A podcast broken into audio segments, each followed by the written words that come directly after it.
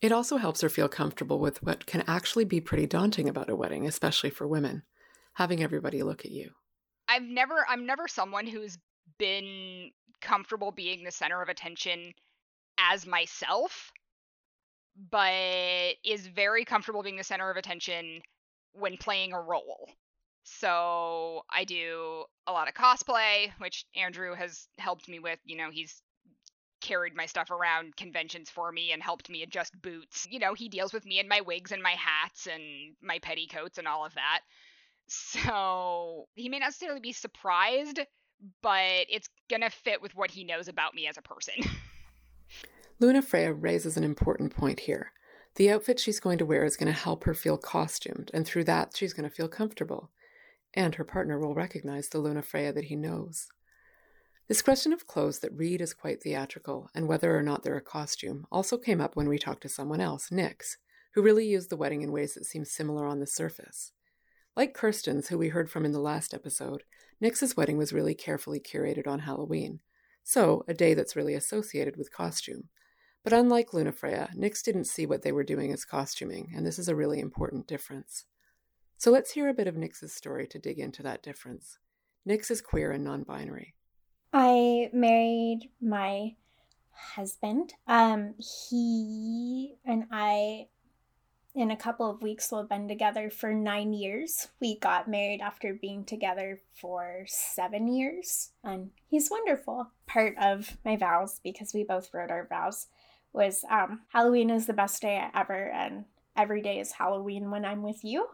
Obviously halloween was a really important piece of this wedding our wedding was on halloween 2019 we were basically just you know going for a queer spooky time. The the whole idea was basically just to have like the best Halloween party ever. And, you know, that's what we tried to do. For Nix, Halloween is about a lot more than just getting dressed up. Halloween has been my favorite day ever since I was a teeny tiny child. And a thing that I didn't really realize until like last year is probably one reason that Halloween was so important to me, other than just genuinely really loving the aesthetic of it was like growing up you know, I didn't have the words that I do now for my gender or being trans or any of that. I didn't have that. But on Halloween, you could be whatever the hell you wanted.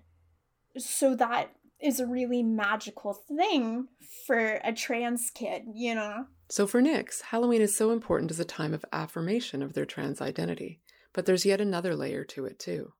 Halloween is also Samhain. It is basically the transition point into winter. It's the end of the harvest season, and it is when we enter the dark half of the year. It is quite literally like one of the biggest turning points in the whole year. And so here we were, right? Entering another point in our life. And it's like, well, Halloween's already the best day ever. And Samhain. So, you know, let's just let's do it. I mean, we'd already been together for so long, but no, it's definitely an important transitional ritual. So, in a sense, Nix dressed in line with Halloween, but this wasn't about covering over anything.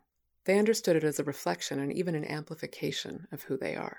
I'm goth, and um, I don't wear white so I scoured the internet and I found a dress that I liked that um, had like a silhouette that I liked and looked really comfortable. It had like a high, it was black. Everything I wore was black.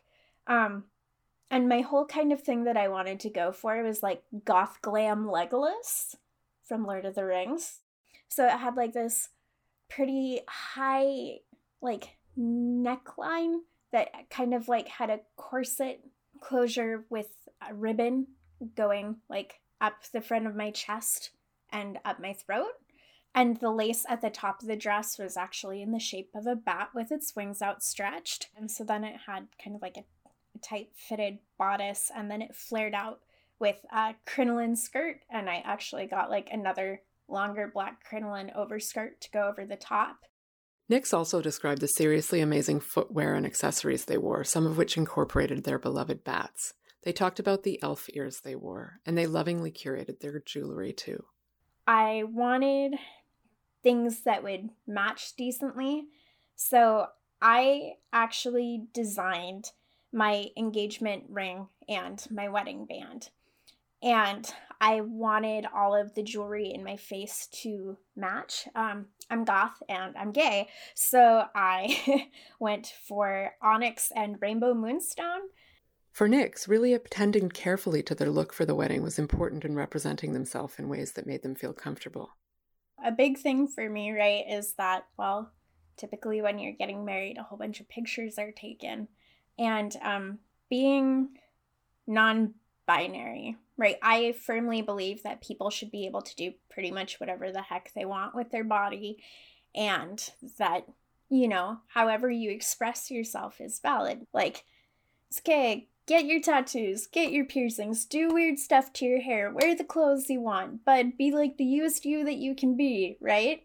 Thinking about me and myself and how I would like to achieve my meest, if if we will, is like, okay, well, I could go on testosterone.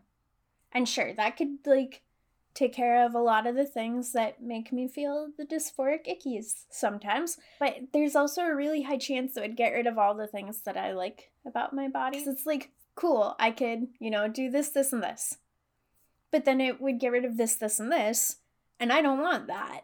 So I've found my happy middle ground, which is like, well, I mean, I love tattoos and I'm already pretty heavily into body modification. And so just heckin' cover yourself. You know, like jawline down, just do it. I'd already had quite a few tattoos at that point, but I'd had this kind of like checklist in my brain of things that I wanted to have completed before the wedding. Not necessarily like for the wedding, but for myself. I just wanted them done before the wedding. So I just, you know, wanted to be at a further point in my own like personal physical journey or whatever the heck.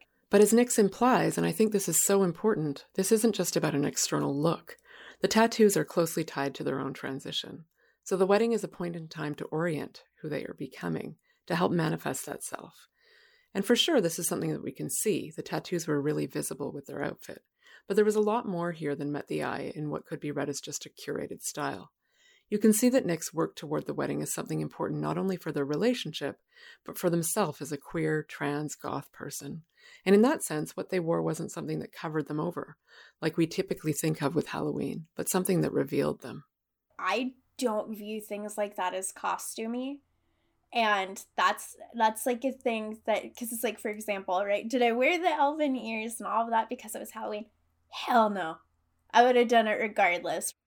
One thing that I love so much is the gender presentation of the elves in Lord of the Rings, specifically the movies, because n- no matter their gender, they are m- like more on the fem side of the spectrum. For me, they are like peak gender. It's very, very good. It's not inherent in androgyny it's like, hey, let's venture more into the fem. And even the lady elves, right? They, you know, they exist kind of in this weird, like, middleness. And I really, really like that. And so when I was when I was a child and Lord of the Rings was being released into movie theaters, I'm like, this, this makes me happy, and I don't know why. And then I got older and I was like, oh, because that's like what I want to be. Oh, typically with goth and a lot of other alternative fashion communities or alternative communities, right? Because it's not necessarily just the fashion, but a lot of things that people would consider to be costumey to us is just like daily wear. A lot of a lot of thing that alternative communities have in common is that a lot of the presentation is over the top and it's not necessarily for the sake of theatrics or for the sake of other people. It's like for you, you know? And it's just being the used you that you can be. Both Luna Freya and Nyx are talking about visually spectacular weddings, but in their different ways, each of them is using the performance of it all to speak in some pretty clear ways about themselves as people, and to deepen the bonds with their partners. One theme that's been running through all of our interviews with queer, trans, and feminist folks about their weddings is that they're using the occasion to both explore and affirm who they are. Sometimes that's more subtle, and sometimes, like with these two weddings, it's crystal clear. We hope you'll join us for the next episode when we're talking about wedding attire and gender fluidity. Redressing Weddings is produced by Ilya Parkins and Kenya Gutteridge. Editing is by Kenya Gutteridge. The podcast is supported by funding from the Social Sciences and Humanities Research Council of Canada. Our deep thanks go to all participants for sharing their stories.